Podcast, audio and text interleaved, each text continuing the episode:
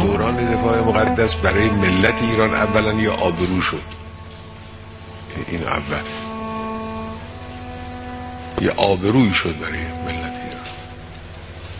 چون همه فهمیدن همه دانستن که یک جبهه تشکیل شد از همه عناصر مؤثر در نظامیگری در دنیا.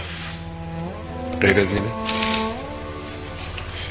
آمریکا بود اروپا بود مجموعه ناتو که بودن با همه جوانبشون مجموعه ورشو بود. مرتجعین منطقه و پولهای دلارهای نفتی و اینا همه دست به دست هم دادن. یه جبهه رو تشکیل دادن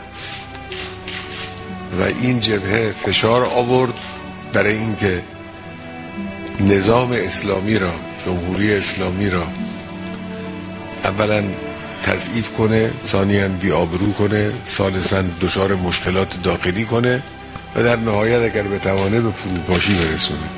هدف اینا جمهوری اسلامی با کمبود امکانات با کمبود تجهیزات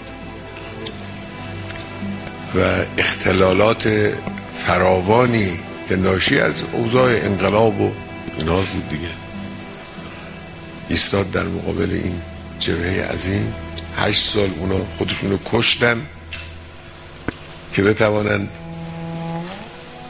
این اهداف و مقاصد خبیس رو نسبت به جمهوری اسلامی محقق کنند و نتوانستن آخر دست از پا درازتر خودشون عقب نشستن و جمهوری اسلامی سر بلند از این میدان خارج. خیلی ها در دنیا گرایش به اسلام پیدا کردن به خاطر دفاع ملت ایران. خیلی ها در دنیا گرایش به تشیع پیدا کردن در دنیای اسلام به خاطر اون دفاع.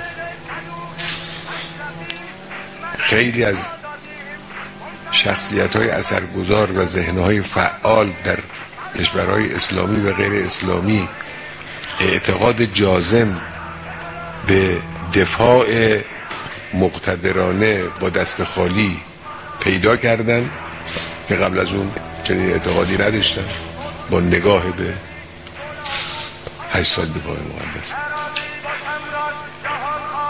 تجربه گرفتن. من عجب. می‌توان با تنگناها و فشارها و دستهای خالی و نداشتن پول و نداشتن سلاح و مشکلات فراوان دیگه با عزم راسخ و توکل به خدای متعال می‌توان استاد در مقابل زورگویی و توقعات بیجای کسانی که همه اینا رو دارن. هم پول دارن هم زور دارن هم سلاح دارن هم قدرت تبلیغات دارن. اینو تجربه کردن خیلی از ذهنها در دنیا فرا گرفتن این حقیقت رو.